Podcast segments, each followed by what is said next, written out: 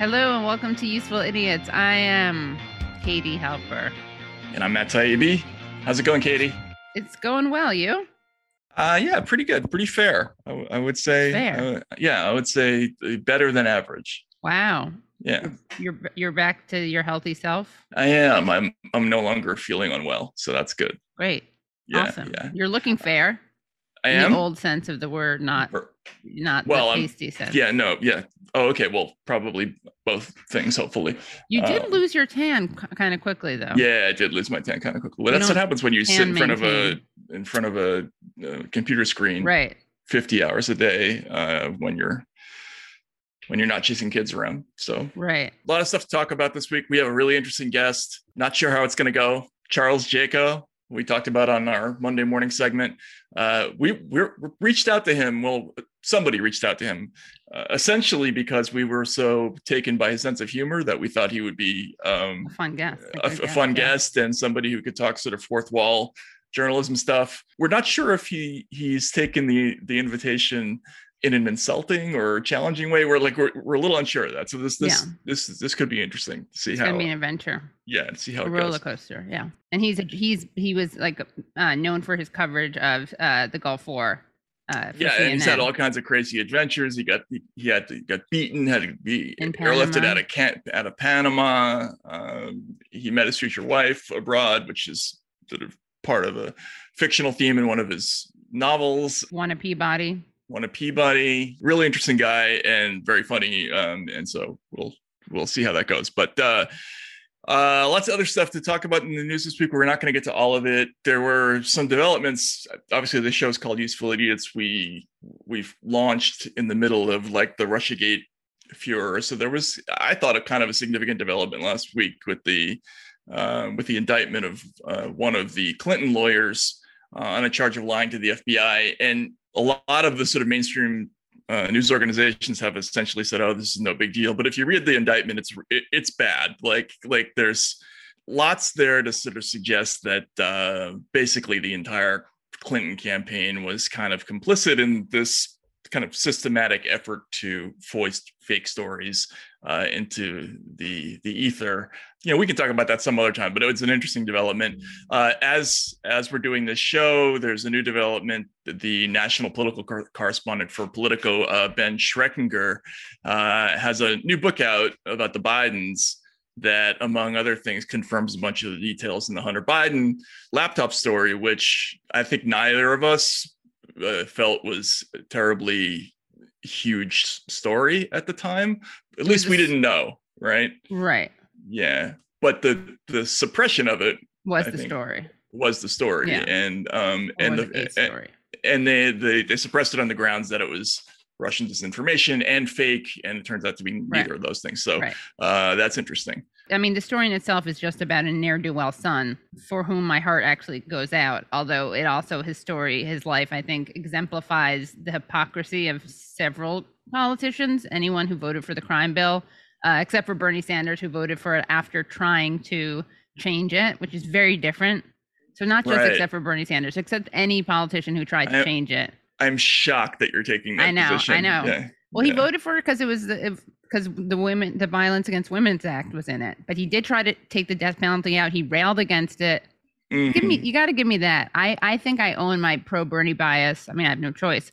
But in this case, that is one of the things that drives me crazy when people equate like creating the crime bill, which Biden did and bragged about. You know, every major and every minor crime bill has the name of the senator from Delaware on it, to someone who voted for it because it had the Violence Against Women's Act in it, an omnibus bill, and he tried to change it. Yeah, I mean, so my feeling on that is just to quote the immortal NFL football coach Bill Parcells, you are what your record says you are. When you vote for a bill, you got to own voting for a bill. I mean, you know. But it's still, even if you've tried to change it, don't you think that warrants mention? Maybe, but, you know, but this is politics, and when you vote for a bill, you gotta own it. I still think it's part of the record. Yeah, I mean, for me, that doesn't diminish the Bernie phenomenon terribly at all. Neither that nor his stances on guns, which make sense to me given his constituency. And the guns thing makes sense to me more. This one doesn't, except for the Violence Against Women's Act, which is, I think, what got him to vote for the bill. The politicians are also complicated. They have votes that are sometimes not great. Sometimes they're uninformed. You know, sometimes they're done for political reasons that turn out to be bad calculations. I don't know. Yeah, there's enough that I like about Bernie that voting for the crime bill doesn't particularly distress me. Okay, well, let me just quickly quote Bernie on this when he was running around trying to get the crime bill changed. We can either educate or electrocute. We can create meaningful jobs, rebuilding our society, or we can build jails. Mr. Speaker, let us create a society of hope and compassion, not one of hate and vengeance. That was one. And then he voted for the bill. Mr. Speaker, instead of talking about punishment and vengeance, let us have the courage to talk about the real issues. How do we get to the root causes of crime? How do we stop crime, which is, in fact, a very serious problem in this country? Yes, he did, largely because it included some provisions that he strongly approved of, like the Violence Against Women Act and a 10-year assault weapons ban, and he backed more funding for police, which the 1994 law included and remains a popular way to fight crime among liberals and conservatives. But he voted against the 1991 crime bill. He voted against banning Pell Grants for college for prisoners. He voted no to amend the 1994 crime bill to ban the federal death penalty. And he voted against the Anti-Terrorism and Effective Death Penalty Act of 1996, which stripped defendants and prisoners of their ability to contest court rulings, even when the rulings may be unconstitutional. Katie, how about just Bernie's not perfect? Can you go there? Can you say that? Yeah, but I would say like his voting. Yes, sure. Can you say those words? Bernie's not perfect. I've already said that. All right, there we go. Okay, all right, good. I just think this case is different from his imperfections. Yes, he voted for it, but he did really run around trying to make it better. Okay. So that's the asterisk. I believe that's the political term for it, right? But ran around trying to make it better. Right. Yes. Okay. Well, let's get into it then. Let's get into the four food groups, Democrats suck, Republicans suck. As opposed to his gun stuff, which he had just to put a bow on it. I understand his gun stuff. I don't like it, but I understand it. And that there was no conflict, right? There was no wrestling with it. That's all I mean. That there was conflict and wrestling. Okay. All right. He didn't try to change the laws that he did for the people of Vermont and their whatever. What do they have? Rifles? Katie, let me ask you a question.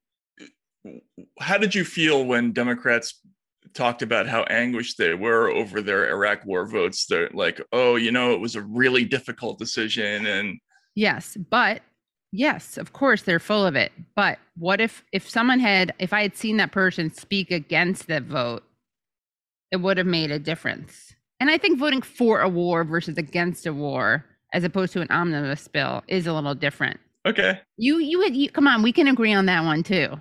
I don't know. To me, it seems like the same thing. Like you have objections to it. That the difficult decision is yes or no on the bill, and you don't get credit for. It's not horseshoes, you know. Yeah. You don't get credit for being close, but that's okay. All right, we can agree to disagree, right? Yeah. This is us being mature. We're growing in our relationship. We're growing. That's what's happening. He was for the first Iraq War. That was a mistake. Right. He was for the first Iraq War. Wow. Right? Okay. There we go. I don't know. See how it just rolled off the tongue? Yeah, that was good. That was great. Progress. I'm growing. Yeah. All right. So what do we have for Democrats suck? Okay. So for Democrats suck, I mean, we have everything. They basically just suck so much. It's not even funny.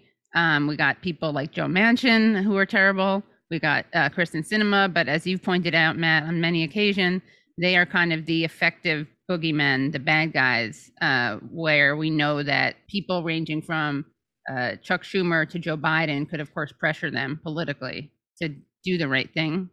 Well, their job in the caucus is to be the sticks in the mud who prevent the Democrats from doing all the wonderfulness that they really, really and truly want to do. Right. This is their version of wrestling. Yeah. Are they heels? Is that the right term? Yes, they're heels. Yes. Yeah, they're heels. Yeah. Aren't you impressed? I am very impressed. That was even a wrestling term. We were talking about wrestling. I know. That's why I brought it up. Excellent. Well, so as is often the case, we didn't really hear about this person, the parliamentarian, when the Republicans were in charge, largely because I think they fired their parliamentarian. But the Senate parliamentarian ruled on Sunday that Democrats cannot create a pathway to citizenship for millions of people as part of their $3.5 trillion spending bill. I'm reading at Democracy Now. Democrats were hoping to pass the measure, which could grant citizenship to immigrants with temporary protected status, or TPS, essential workers, farm workers, and those brought to the U.S. as children, by passing the package through reconciliation without Republican support. So we got another example of the parliamentarian making this decision and Democrats, you know, the party responding to that as if that is significant or as if that's some kind of insurmountable decision. Right. The parliamentarian is kind of serving a similar function to Manchin and Sinema, except no one knows what the hell they are or who the hell they are. Right. I mean, it's just all very convenient, right? Yeah, it's all very convenient. And yeah. It's all a question of norms. Fault? It's all it's this norms. Like, I think, was it Sirota who talked about this with us? How the Democrats are obsessed with norms and process and the Republicans couldn't care less. Well, they're obsessed with norms and process when they need to be. Right. When they don't need to be, they're completely indifferent to norms and process. But they hide behind norms and process. Yeah. Right. Yeah, right. Exactly. Right. And then on a related note, we have a story about Haitian immigrants. I should say, actually, Haitian asylum seekers. People have probably seen these awful photos and footage of Haitians who have fled Haiti, and they are set up in these kind of makeshift camps underneath a bridge in Del Rio, Texas. Biden, remember, he really ran on being the humane, non-xenophobic guy. And they've already sent back 3 mass deportation flights to Haiti, and they're trying to mass deport 14,000 Haitian asylum seekers. Then you also see these images, these really disturbing images of men on horseback who have whips. In Del Rio, Texas, photographs and video footage of Border Patrol agents on horseback chasing, grabbing, and whipping Haitian asylum seekers have sparked widespread condemnation. One border agent was heard screaming obscenities at asylum seekers, including children, after they attempted to return to a makeshift camp where thousands have been staying underneath a bridge for days. Hey, you use your women? This is why your country, because you use your women for this. White House officials said they will investigate the violent attacks. Meanwhile, Homeland Security Secretary Alejandro Mayorkas traveled Monday to the makeshift camp in Del Rio, where he once again warned asylum seekers not to come to the United States. Only Haitians living in the United States before July 29th are eligible for temporary protected status.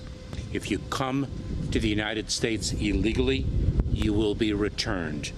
Your journey will not succeed, and you will be endangering your life and your family's lives.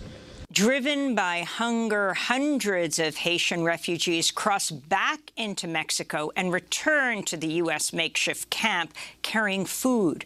This is a Haitian asylum seeker who says he and his 2 children went without food for 4 days. People in the United States don't give us anything, just water. Since children only receive water, children are going hungry. We are out in the open. The United States government has no conscience. Advocates say at least 3 more deportation flights were sent to Haiti yesterday. Several more are expected today and in the coming days as the Biden administration continues its mass expulsion of Haitian asylum seekers, including families and children. What's interesting about this and disturbing is that Biden is using Title 42 to expel asylum seekers without giving them hearings first. And, you know, in Today and Nothing Would Fundamentally Change, which, of course, is something that Biden said in front of a bunch of donors, not publicly, but it got leaked out. He was telling a bunch of rich people that nothing would fundamentally change under his presidency. Trump invoked Title 42, citing COVID-19, but health experts say it has no medical basis. So he's using something that Trump also invoked. And this is an interesting thing that AJ Plus tweeted out. 440,000 people have been expelled under Trump and 690,000 people under Biden. Yeah, it's brutal. Just brutal, awful stuff. And And, you know, I think just remembering like that, sometimes it's easy because these people are born in other countries. You think like, why is this our problem? Who cares? But what would you do in the same situation if you could? It's just a human response. Yeah, no, of course. Yeah. Of course. I mean, especially I know I'm saying the obvious, but yeah, if you have kids, yeah. Again, it's just the optics of this.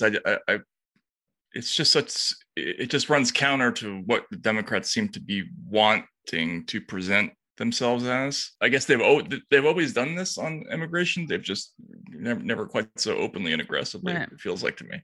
Their NPR gathered some of the photos. And of course, if we saw any of these while Trump was president, there'd be justifiable outrage. But because Biden's president, we've seen these interesting excuses ranging from people being like, is that really a whip? I think it's more of a rain. And not even kidding. And like, well, someone was like, well, these border patrol officers are Republicans and Trump supporters. To Biden is, at least Biden feels bad about this stuff. Dudes on horseback in cowboy hats with whips. Not a good look for the United States. This whole Biden policy, immigration policy, they've been remarkably consistent about the whole don't come here theme. Yeah, it's true. To be fair, they were very frank about that. And in fact, we had that amazing Biden image, which we should clip in for later, of him standing in front of what looked like kind of a sun. I mean, it was so weird. It looked like it was part of a brochure or an ad campaign. And it's like, I can't be any clearer, do not come, in Creole. Which is interesting because I don't know who the audience was for that. You remember the Haitian embassy tweeted that out? I want to see that. That's awesome. There it is. Okay, so how would you describe it? It says, I can say quite clearly, don't come over. And it's in Creole on the actual image. And then it's translated into English. And it's a U.S. Embassy in Haiti's tweet, quoting POTUS. This is back from March 2021. How would you describe, for people just listening, what the image of him looks like? Well, he's looking forward with sort of a stentorian gaze, steely, mm-hmm. Right? Steely-eyed, and then he's backed by kind of a imperial Japanese sun. I don't know. Yeah, I mean, yeah. It's kind of that maybe. It's a little creepy. It's got kind of like a 1984 Our Great Leader vibe. I can't say this anymore. I can say quite clearly. He probably can't say quite clearly, right? I think it probably would come out probably a different way. Here's the thing. Biden is sending these people back, but he's not calling it a shithole country. He's just sort of implying it. Well, he's actually probably not implying. I mean, maybe that they're shithole people, but I think if he were going to imply that it's a shithole country, that wouldn't be okay for him to not let them, to tell them clearly, don't come. I mean, I think the political message here is, oh, we're not letting a whole bunch of people, who are either going to take your job or become a problem, come into the country, right? Like that's a dog whistle message of all this. The difference is Trump just comes out and says, I don't want any people from shithole countries in our country. Right. I don't feel that one of those is particularly better than the other. I mean, I was being glib. I was being somewhat, sarcastic, but my point more is that that's not a big enough difference if you're claiming to be an existentially different person to Donald Trump. Yeah. That is kind of the perfect metaphor, right? Like Biden has like nice memes versus Trump just calling these places shithole countries. I don't even know how nice that meme is. Fuck off. Don't come, right? When I say nice memes, I mean it's like aesthetically pleasing, which makes it kind of freaky. Yeah, it's very weird. It's terrible. It's really terrible. And mostly, I'm saying this to drag Biden. My main point is that this fucking sucks. Democrats are a bunch of hypocrites, and all of their defenders should be ashamed, because if you actually care about the rights of immigrants, undocumented people, asylum seekers, people fleeing violence and instability, which is what everyone claimed. You can't just cover for that. Once upon a time, I had a job as a translator for Russian-speaking asylum seekers. There's a couple, I think, misconceptions that people have about refugees from other countries, except in very, very rare cases. There's almost always room, the economic capability to absorb these folks. And the reality is, in most cases, maybe not the first generation of immigrants, but very shortly after, these, the people who come to this country seeking asylum end up becoming, our most productive citizens. There's a sort of vast net increase in things like, gross domestic product and all this other stuff.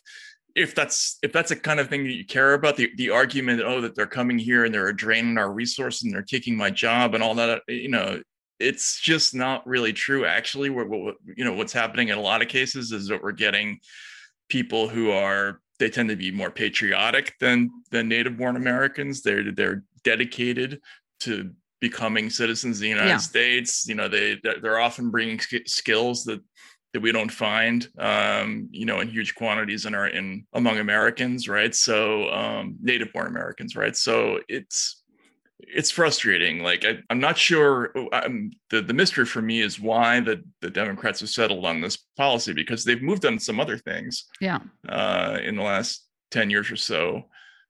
I think because honestly, you know why? Because they're so bad on like trade issues and class issues, that for them to explain to people why they don't want, why native born US citizens shouldn't fear immigrants, like they'd have to explain things in a way that they can't explain things, because that would, actually talking about kind of multiracial class organizing is antithetical to the Dems, right? Like you have to mobilize against the 1% to do that, really, or you have to, that's the logic that explains it, right? Like when Sanchez is like, but Latino, Black, Native American brothers and sisters, it's not, they're not taking your jobs. And you had Trump being like, yeah, they are taking your jobs. And then you had Sanders. And they're not bringing the best people. And blah, blah, blah. They're bringing rapists. And then you have the Dems. And then Bernie's message was one of, multiracial unity and uniting around class interest. And then you have the Dems who were, if anything, it was like micro targeting around ethnicity and racial background and not around class. It's strange to me. I can't say that I really understand the calculation, but it's a bad look. And it's strange because the Biden administration following up Trump is like, it's like a political gift from the gods. You get a free 3 years of press coverage after that, and they've somehow managed to start trending down in terms of, in terms of approval rating and things like that, faster than I would have expected. It just seems like they're just not handling situations that come up very well. I think you just made me think of something else, though, because we're talking about, Dems and the parliamentarian, and, no one ever asks how we're going to pay for war, except Rand Paul, maybe. But in general, no one asks how we're going to pay for the war. People like to deficit hawk, deficit troll. And so when you're constantly presenting the world as this zero-sum game where we just don't have enough money to do things, that's another reason, right? So that's like, it goes along with that other image that the Dems create, which is as if we don't have the resources to do things and as if we have to make these sacrifices. Yeah, and that interestingly ties into the next segment of Republicans Suck, which is a hugely related phenomenon. Mitch McConnell says the GOP will vote for the U.S. to default on its debt. As the White House stressed the urgency of raising the debt ceiling to avoid a government default, House Speaker Nancy Pelosi and Senate Majority Leader Chuck Schumer said on Monday that the House would pass legislation to fund the government that includes a debt limit suspension through the end of next year. It was a dare to Senate Minority Leader Mitch McConnell, who would need to lend 10 Republican votes to avert the filibuster and clear the Senate. The Kentucky Republican was unfazed. We will not support legislation that raises the debt limit, McConnell said after Pelosi and Schumer's announcement. Democrats do not need our help. Treasury Secretary Janet Yellen told Congress earlier this month that the government's money would likely run out in October because of financial uncertainty caused by the pandemic.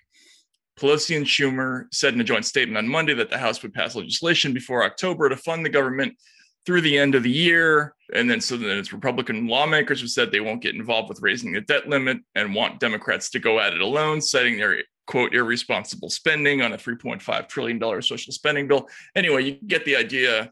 We've been here before with this story. We've had constant back and forth about this whole issue of raising the debt ceiling and there have been confrontations between Republicans and Democrats about this issue many times in the past. And we did already actually have a downgrade of American debt in 2011. It wasn't directly related to a threat of not raising the debt ceiling, but that was when Standard & Poor's wasn't happy about the way politicians were talking about solving America's fiscal problems. So they downgraded us from AAA to AA+.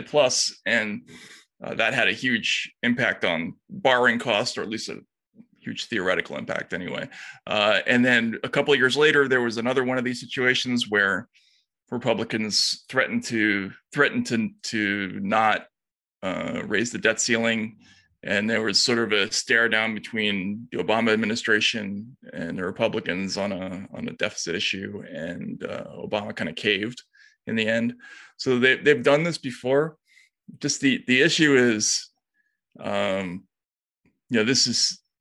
is a situation where just the mere threat of doing this can cost more than the money they're claiming to save, by not passing this. So because you can end up getting downgraded, and a default obviously would just be catastrophic for the United States. It would cost us a fortune to ever borrow money, and we have so much we have to borrow every year.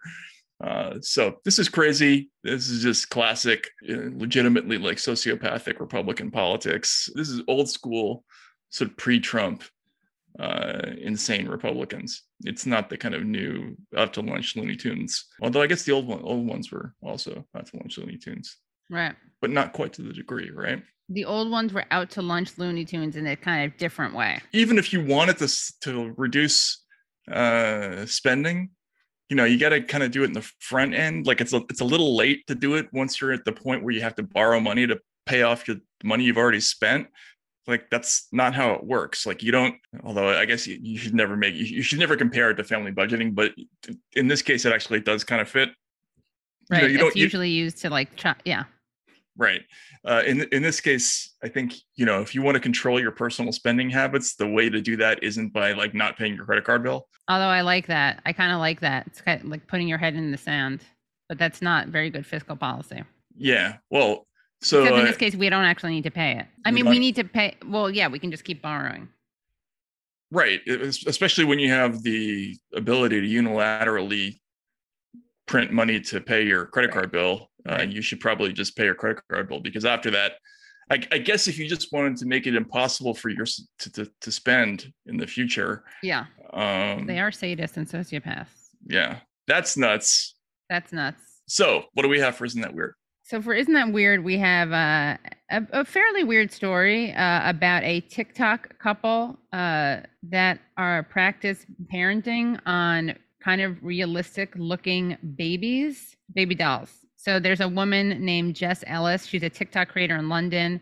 And the good news is that she has a boyfriend who's also into this habit. She spends a lot of money on them, and she puts them in strollers.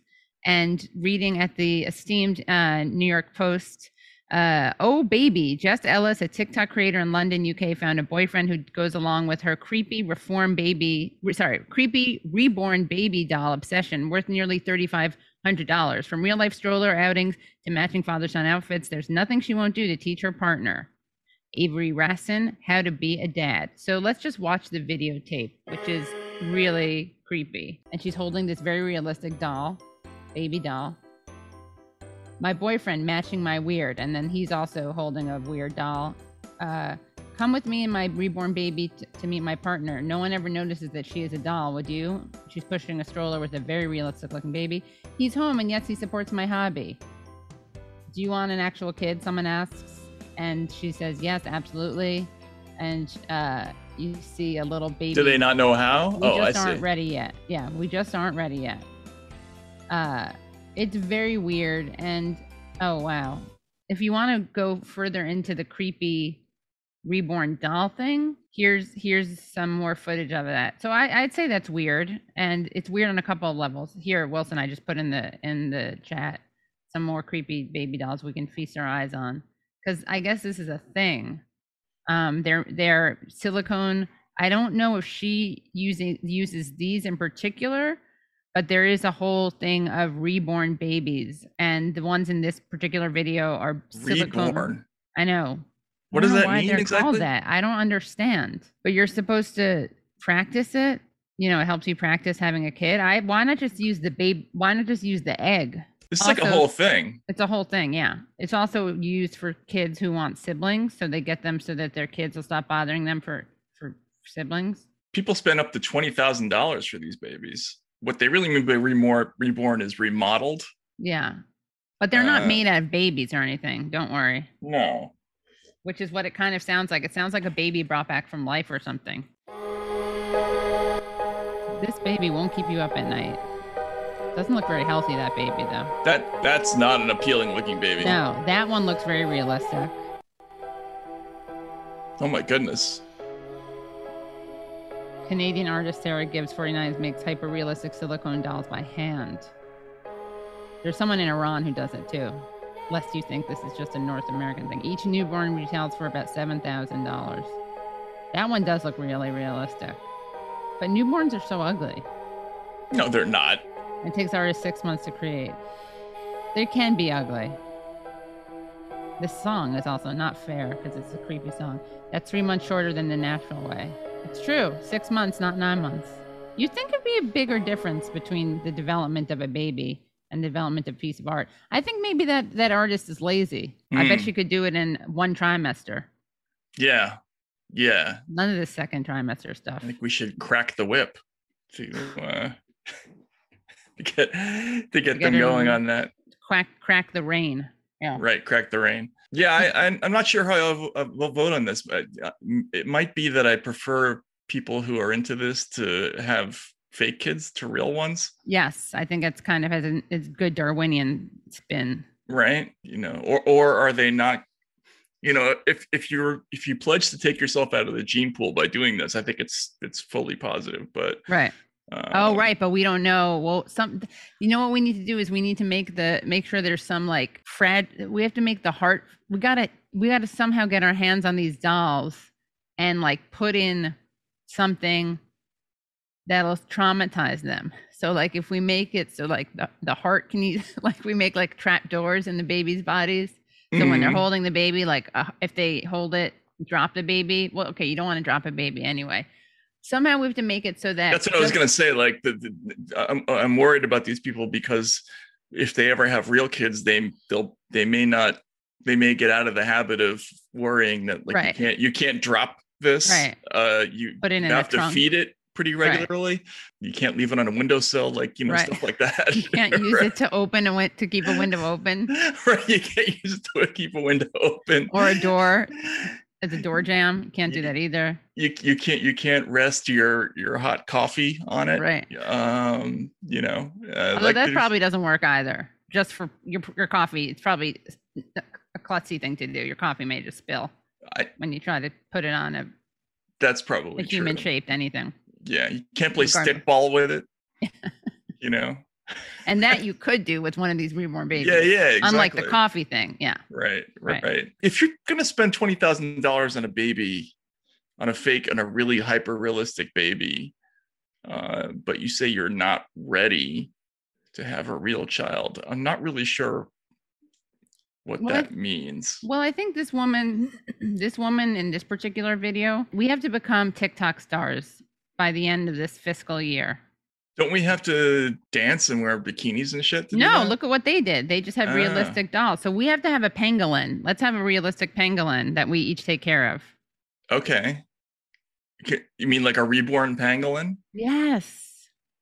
That's a good idea. Could someone make us? Oh, wow. Speaking of which, guess what, guys? Boris, friend of the show Boris, who designed that amazing logo of us wearing bull. What was it? Moose wig party. He made an image of me and Matt on the USS Pango, which was like the armored pangolin that we're going to ride, from which we will be pelting big pharma executives with actual COVID pellets. I like the saddle there. Oh my God. Look at what that pangolin is holding is a pouch that says Pod Save America. Nice. Does that mean we're going to be throwing the pellets and blaming PodSave?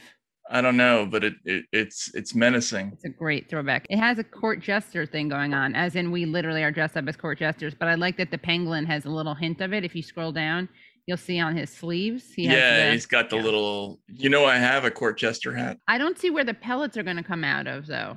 Maybe its head? Could you scroll in on my face, Wilson? It looks like I ran into a wall a little bit, doesn't it? My face is a bit flattened. Yeah, you're stunned. Mine, I look like one of those reborn babies. Yeah, you do look like a reborn baby. You actually really do, yeah. I kind of like that look. Yeah. All right, so we have to become reborn pangolin TikTok stars. Parents, yeah. Because we're not ready to have our own pangolins yet. When you began the segment and you talked about about these TikTok parents, like I didn't even know what that meant. This is a whole world that I'm just not privy to at all. Yeah, we do. We got to get on TikTok. All right. We're going to figure out how. Guys, send us. I'm going to tweet out right now, actually, what could Matt and I do to get famous on TikTok? All right. For Isn't That Terrible? And again, we go to the New York Post. Is sponsoring the show. We're in partnership with them. Just kind of and they're becoming sort of the Fleet Street of the United States. But they've always been that, right? Which I guess is not surprising since they were owned by Rupert Murdoch. So the headline is "Man defecates in grocery freezer, shopper ends up with it on her hands." So we see the photo of the accused here. Caption is "A man allegedly defecated in a grocery store freezer in Oklahoma City." It's a short article, very well written. So let's just roll through it. Police in Oklahoma are searching for the culprit who defecated in a grocery store freezer after a woman made the revolting discovery when she was reaching for a bag of pizza rolls. Nice detail, right? Pizza rolls. The male was captured on surveillance cameras defecating inside the freezer at the store in Moore on Sunday night. Shirley Wright Johnson, who was shopping with her two children, told KFOR. KFOR is the same station that produced that story about the people apparently collapsing from ivermectin paste a week ago that ended up getting retweeted by Rachel Maddow. But anyway, told KFOR she ended up with feces all over her hand after she reached inside the freezer for the bag of frozen food. Quote, "I felt something smushy on the bag, so I turned it over and there it was," she said. "I was so disgusted, I was almost in tears." Wright Johnson said the bag she reached for had been placed on top of the feces to cover it up. So that tells us something about the culprit, which, he's good thinking. She immediately alerted store employees and then scrubbed her hands clean. Quote, "I bleached my hand. I disinfected my hand," she said, adding it did little to deter the smell. All the way home, her children were like, "Mom, I can smell it. I can smell it." Oh, my God. And I'm like, "I smell it too, baby." After reviewing the surveillance videos, police said the man was also allegedly taking photos of women inside the store. That adds a little curveball to the story. The suspect left the store immediately after defecating in the freezer, police said. You think maybe he's a nice guy who defecates in freezers until you read that he's taking photos of the women. Then you're like, he's kind of creepy. Yeah, my first thought was that this was just kind of a sad story about someone who's probably homeless and doesn't have a place to defecate and so probably not something that you'd want to joke about, but the last part of the story makes me think that this is like maybe some kind of performance art or like a sexual fetish, right? Like guy gets off on kind of like staring at women and then has to take a dump to complete the fantasy or something. I don't know, maybe is that possible? For women squeezing smushy poop. Is there a paraphilia that gross, that falls under that category? I mean, in the photo he looks like he's not that you can tell, and this is probably a problematic thing to say, but he doesn't look homeless. No, he's got a good haircut, cell phone, good haircut. The other thing that when I read this story, one of the things I thought of was, I'm not going to lie, I can. Anyway, I wonder if they caught this guy. It's tough to know whether this is an act of hostility or whether this is a compulsion, whether it's a jokester. Yeah, come on the show. Yeah, explain yourself. Yeah. In a non-judgmental environment. I mean, you will not get less judgmental than Matt Taibbi on this issue. I'm afraid I've outed myself about something really gross. This should be Substack only. Yeah. Okay. Well, that was the four food groups. Yeah. Ironically. So, okay. Well, we have a really interesting guest thinking a little bit outside the box. This is somebody we talked about on our Monday morning segment. CNN reporter Charles Jaco. He's got a start in radio in St. Louis in the 70s. Went on to become a novelist. He's a columnist also for the St. Louis American, longtime veteran journalist, very funny dude. It seems, you know, from his YouTube clips and from his books that we got a chance to read in the last couple of weeks. So, Katie, you're looking forward to talking to Charles? Yes, definitely. Yeah. I hope he is too. Like, we don't know. Yeah, I think he is. We'll see. Well, I feel like we'll be able to find out fairly soon, fairly quickly. Yeah, this could be a short interview. Like, this is the first time where we're not really sure. Yeah. Yeah, where we have there's an element of the unknown going on here. He also did interview Todd Aiken. He's the guy who asked him a question, ask him about which that. Provoked the response of women can't really get pregnant when there's legitimate rape. So this should be interesting. Let's talk to Charles Jaco.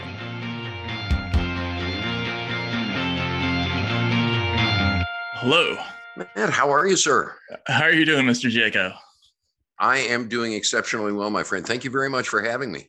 Okay, Katie, it's a pleasure to see you. Thanks you for all your help and stuff. Yeah, of course. Oh, my God. Yeah, I got mine, too. Yeah.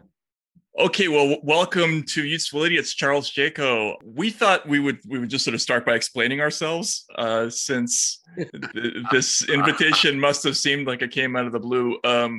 Katie and I do a segment, a live segment called Monday Morning, where each week... Spelled MOURNING. Right. We review the Sunday morning news shows, kind of go through the highlights of all the things that they say on Meet the Press and that sort of stuff. And during the Afghan withdrawal, we were kind of having a discussion about the sartorial choices of some of the war correspondents. We were sort of noticing that Richard Engel likes to stand with his hands on his hips and, sort of tilt slightly towards the camera. And then as a result of that, we started going sort of back in time and looking through war correspondents from the past and what their strategies about various things were. And we came across some videos of you and that I'm sure you're aware of, and you were so funny that we thought this would be an excellent person to ask about all sorts of things, from Afghanistan to war reporting in general to fourth wall questions about the media, that sort of thing. And so that's why we're here. Novel writing. Yeah, then we read your novel, and that prompted us to one of your novels anyway. So we have lots of serious questions we wanted to ask, but I thought we would start with our original question, which is what's the best strategy for dressing for a war correspondent, and how should they, like, some people go for the full blown lots of equipment strategy, and some people go for the, like, you know, pared down, lightweight desert wear deal. Like, what was your thinking in terms of... Matt, did you wear khaki on purpose? I did. I don't have any khaki. I'll try to grab some from my dad's room. First, we were told by the U.S. military before this started that no, loud colors. We don't want you to be visible in case you were on an embed out in the middle of nowhere. So they said, desert colors as close as you can to matching the camo, because we don't want you showing up in a hot pink sweater or something that will kind of flash like a light.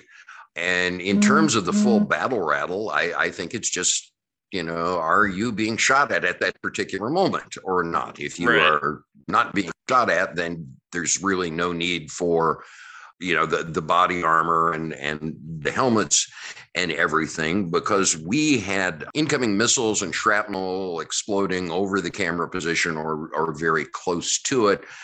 Sometimes we would wear the body armor. Sometimes we wouldn't. We always had the gas mask with us because we were told to assume, which turned out to be wrong after the war, but we were told to assume that Saddam had indeed been able to match chemical warheads on his missiles.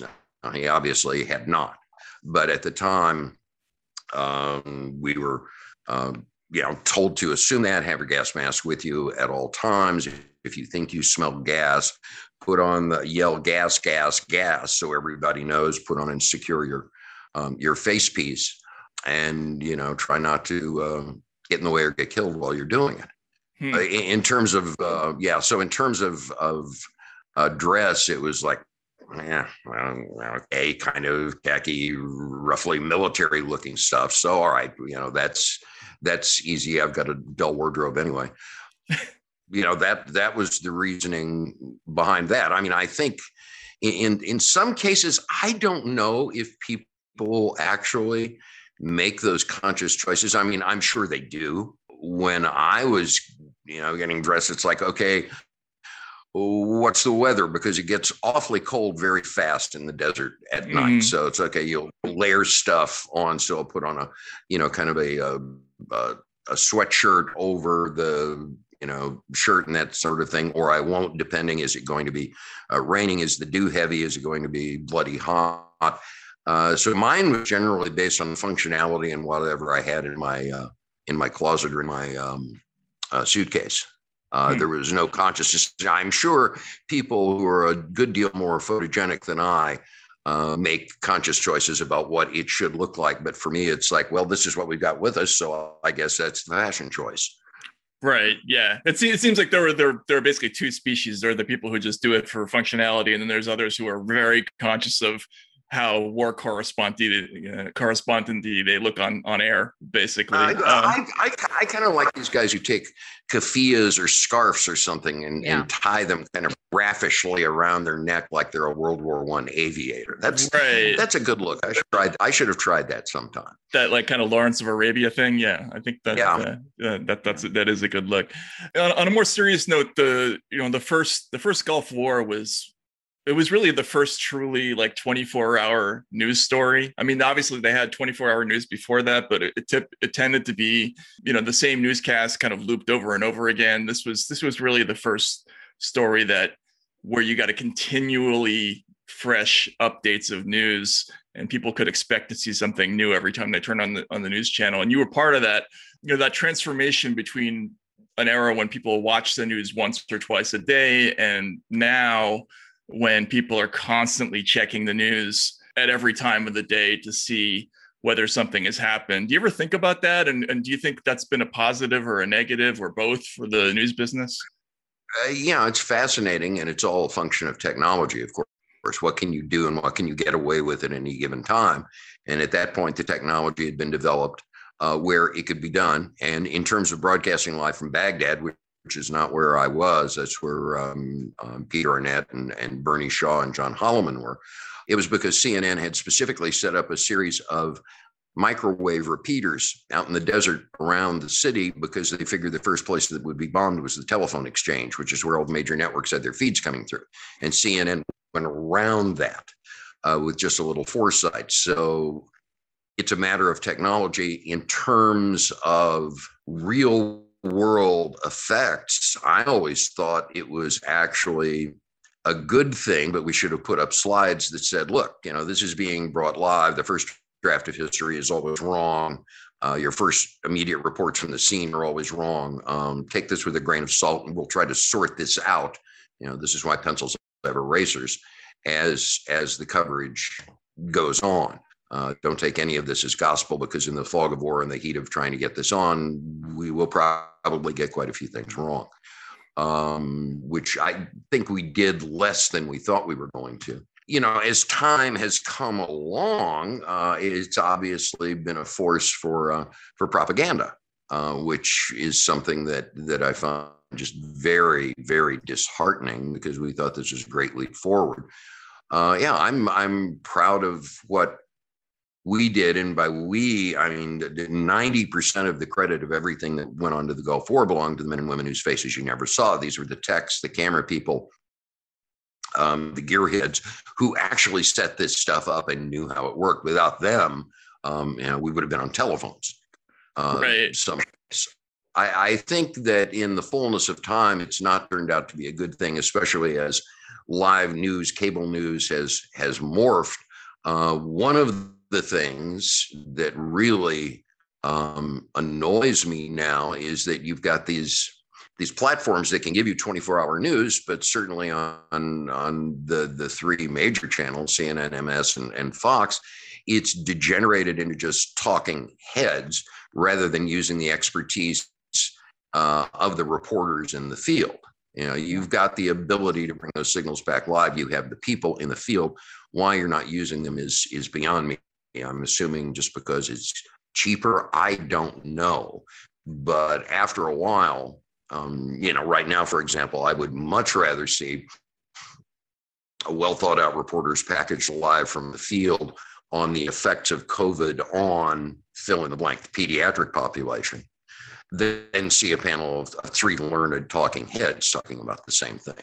That's what I feel right now is the big downside. It's interesting, right? I mean, I was wondering, like, at the time, were the CNN producers, were they aware going into the Gulf War that this was going to be like kind of an adventure, like a new adventure for the television news business, like that this idea of constantly creating sort of reported content in a way that hadn't been done before? Did you strategize for that?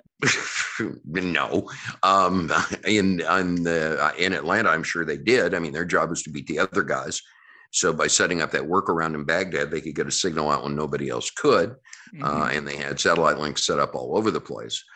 In terms of the larger effect, I mean, it was a job. I had covered a lot of conflict in Latin America, so I was called out of the Miami Bureau to do this. And we had no idea. I mean, it was another job. We were still referred to as chicken noodle news by the other network. So that's right. I forgot about that. We had no idea. We had no idea. And then after about a week, we started to get faxes of articles that had been done and features that had been done about it. And we went, excuse me, holy shit, what is this? And then after about 2 weeks, I got literally 2 gigantic boxes of mail. Wow. And it was fan mail. And I'm going, what the devil is going on? You know I was personally stunned. I had no clue that everybody was glued to this 24/7. I mean, we were, going without sleep for 2-3 days.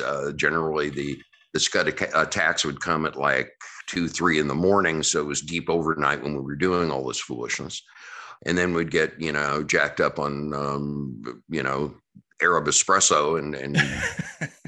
Turkish coffee, and we'd be up for most of the day because in a lot of cases we also had stories to shoot while daylight was out.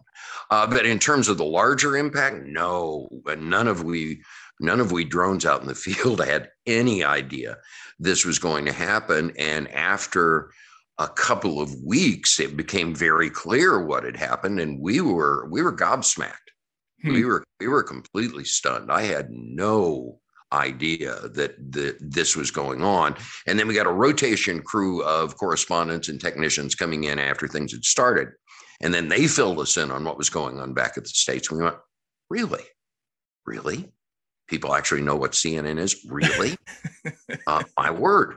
So, it may have been part of a long-term plan that Ted Turner and Ed Turner and Bob Fernod and the rest of the and Tom Johnson and the rest of the executive suite people had. But for the rest of us, we were clueless as to what was going on until it became apparent that we had this sort of effect. And our response was always the same. Well, I should have gotten a better haircut and maybe upped my wardrobe a little had I known this. Right. No, we did not know until after the fact. And we were floored. I mean, we weren't used to being recognized. We certainly weren't used to having articles done about us and having mammoth press coverage. And it almost became like we became the story in terms of how CNN did this. And that was strange and a little uncomfortable.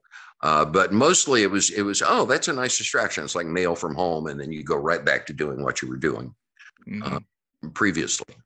Do you think that's had a negative effect on news coverage on media, like what you were just discussing about how you'd rather not have to see a panel of three talking heads. You know, you'll always see like Rachel Maddow, Chris Hayes, you know, Joanne Reed, like talking amongst each other. Do you think that the kind of star power of correspondents, journalists, anchors, or on-air personalities, right? Yeah, all of those things. Yeah, has had a negative effect on reporting? Well, I maybe it's partially that. I think it's just easier and simpler to get talking heads into a studio. That way the programming will get on the air. I mean, what annoys me is I know CNN and NBC News, with MSNBC and to a lesser extent Fox, have a widespread network of correspondents all over the place. So at any given time, it would seem that you could do reports from people who are actually working these stories rather than have the panels. And again, the only thing I can think of is maybe it's economics and it's cheaper to do. Maybe there's a certain amount of star power in that they want to see the anchors more. I find it an amazing waste of resources. You've got good, smart people covering good, smart stories all over the place. Put them on the air instead, and let's leave the experts, you know, unless you're literally talking about the genetic makeup of the coronavirus and you need somebody with serious expertise, let's keep the rest of these people at bay. But that's exactly the opposite of what's happening right now. Right. So I find it boring. I mean, I find it counterproductive. I'd much rather watch the reports of the correspondents from the field. Yeah, I mean, I do think it's an expense thing, and it seems odd because it wouldn't be much more of an expense to have somebody out in the field who's standing in front of, you know, something that's sort of visually interesting or some kind of developing story, and then talking with an expert in the field or interviewing people in the field. Like, it wouldn't cost that much more. I wouldn't think it would. So, I mean, there are obviously decisions based on audience metrics here going on that I'm completely unaware of. I just know it's irritating as hell to those of us who did it for so long. And the reporters and the stories were the horses that carried this entire thing across the finish line. That's what drove it.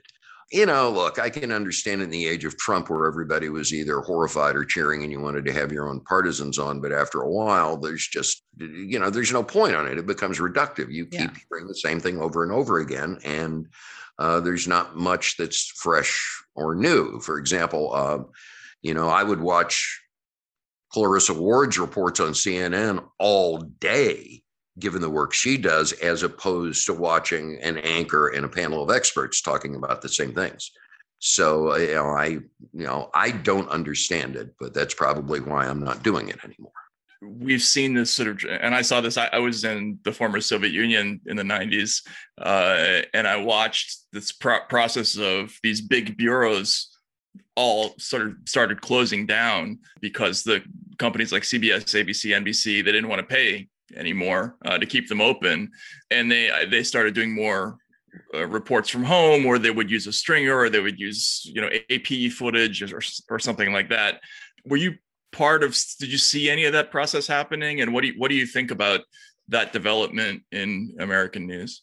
I don't think it's a good thing at all. But I mean, for example, even the simplest things. You will have on the evening news shows, which I'm showing my age here. I'm still a devotee of the three evening news shows. You'll have somebody standing on a New York street fronting a story that happened in Idaho or something, just because it's easier and cheaper to smack it together in a studio, take affiliate tape and turn it around that way. You know, I find that absolutely appalling. It's like, why? You have people, you just don't want to spend the money to put them there and deal with the expense of doing uplinks and everything else. I think that's penny wise and pound foolish. And I think that the viewership for a lot of this stuff may have stagnated or started to go down for that very reason. The stuff has become eminently predictable and you know what you're going to get. You know, it's been a real pleasure. You guys are fun, and this has been really, really interesting. I appreciate you letting me bloviate like this. No, of course. Thanks so much. We'd love to have you on again. And, come back on again. We can rate the body language of other anchors. We could do something like rate the room, except yes. He's trying to look a little studly, but he's got this Dior thing going with the keffiyeh. Now, is he doing it like an ascot, or is he tossing it over his shoulder? Right. Yeah, exactly. Like it's sort of like a half Arthur Kent kind of a thing going on. Like, yeah, there's just a lot of that. We would love to do that with you. So yeah. Thanks so much for coming on. You're very welcome, guys. All right. Yeah, thank you so much. Take care now. Bye. Bye-bye. And to hear the rest of the interview, please go to usefulidiots.substack.com. Well, that was great.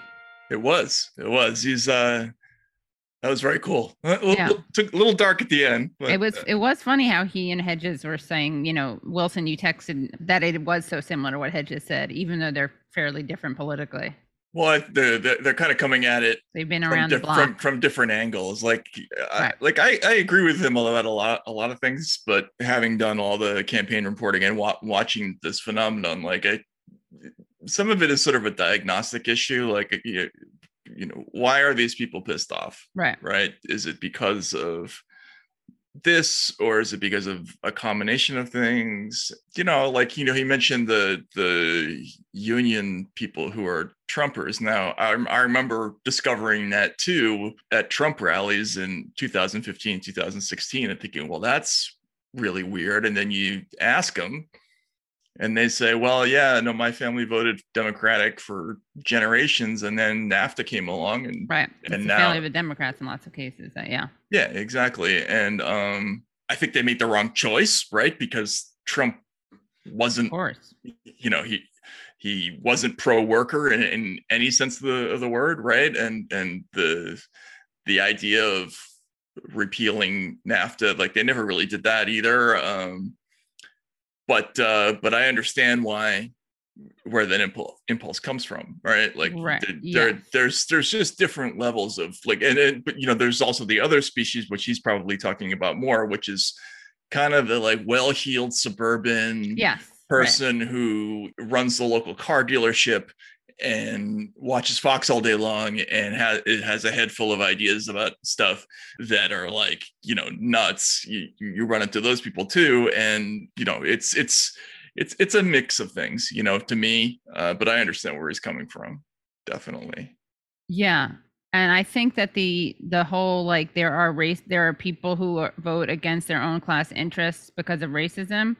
That doesn't mean that they can't be, I mean, some people can't be reached, but other people can be. I don't think we should give up. I think that the well-heeled suburbanite is a different beast from the union member. And I just wrote about this last week, I hope he doesn't read this article. But you know, the educational divide thing, which is, you know, if you read that book, The Tyranny of Meritocracy, like it's the like predictive pattern in America now, which is the college educated versus non-college educated. So all the places that were, you know, if you live in an upscale white suburb, like frankly I do in New Jersey, 15 years ago, this was, you know, probably 55 to 60% Republican.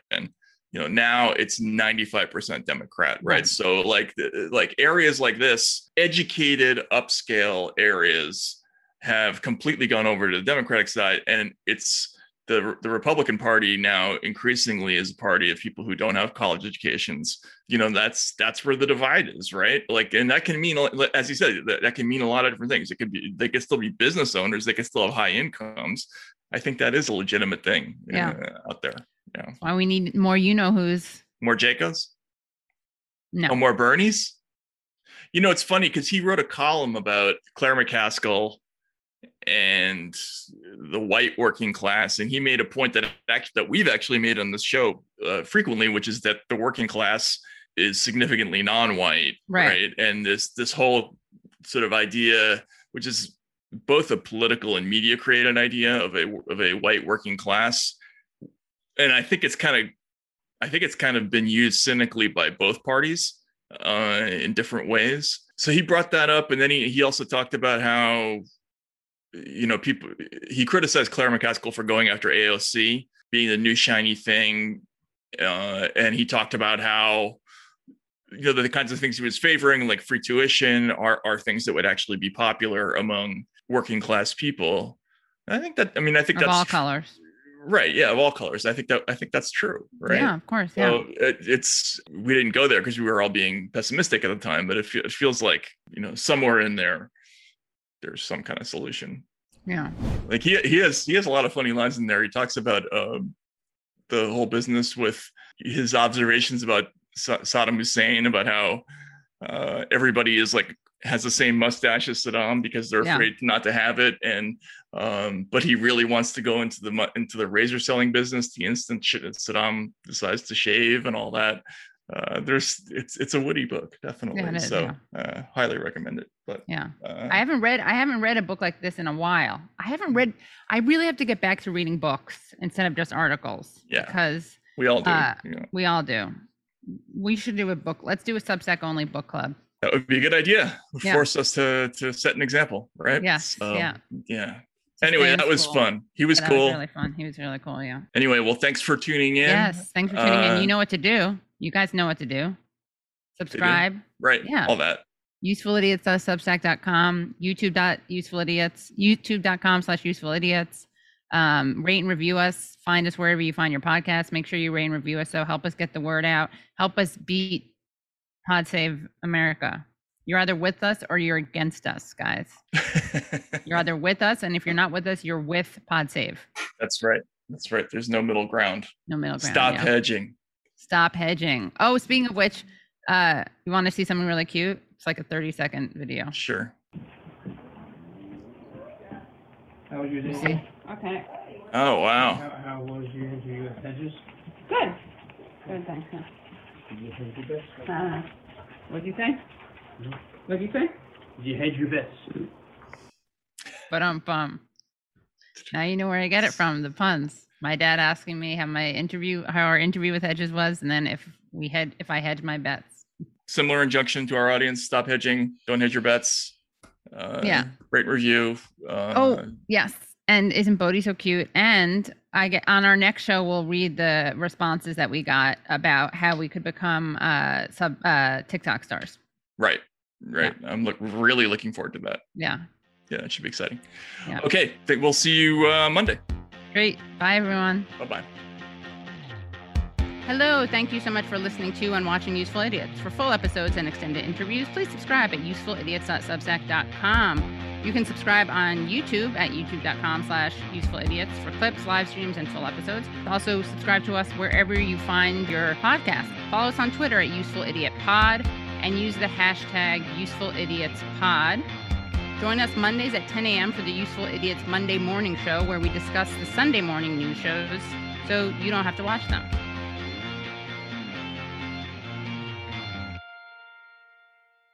I'm Michael Toscano, hoping you'll join me on the First Light Podcast. We get to the heart of the event shaping our world as our correspondents check in, and we talk with newsmakers and people who can take us behind the headlines. The First Light Podcast, wherever you get podcasts.